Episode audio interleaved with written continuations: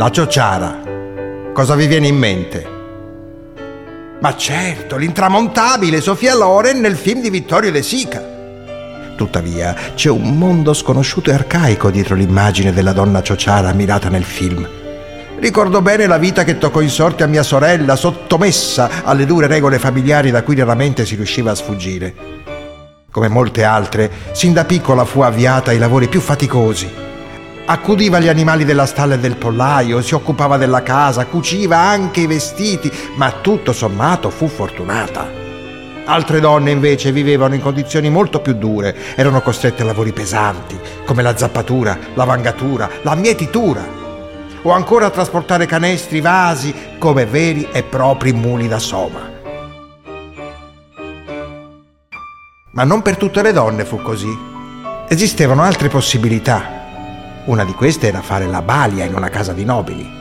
Da una parte la famiglia si garantiva la salute e la crescita dei bambini, dall'altra, oltre a non dover fare i lavori pesanti, percepivano addirittura un compenso. Vivevano in belle case e spesso erano anche servite da domestici. A proposito, sentite cosa raccontava un'amica di mia sorella.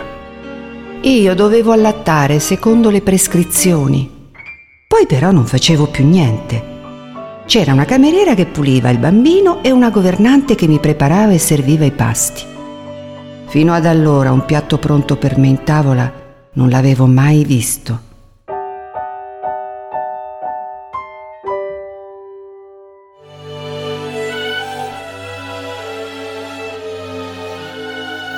C'era poi un'altra possibilità. Le nostre donne erano spesso molto belle. Lineamenti regolari, occhi neri, sguardi di fuoco, sopracciglia lunghe, corvine, le trecce color ebano, la carnagione scura. Tutte caratteristiche ricercate dai pittori e scultori del XVIII secolo. Così tante di loro lasciavano il paese per andare a Roma si sedevano sulla gradinata di Piazza di Spagna o passeggiavano per la celebre via Margutta. Si mettevano in mostra nella speranza di essere scelte come modelle dagli artisti. Alcune furono scelte anche dai più famosi. Eh, volete qualche nome? Picasso, Rubens, Poussin. Le più fortunate arrivavano persino a Parigi. Un sogno per noi contadini del Basso Lazio. Ma capite lo straordinario fascino delle nostre donne? Oggi è cambiato tutto. Ma non bisogna dimenticare il passato. Queste donne infaticabili e silenziose furono troppo spesso schiave degli uomini e della miseria, ma nonostante tutto sono riuscite a conquistare il loro spazio nella storia di questa terra. La ciociaria.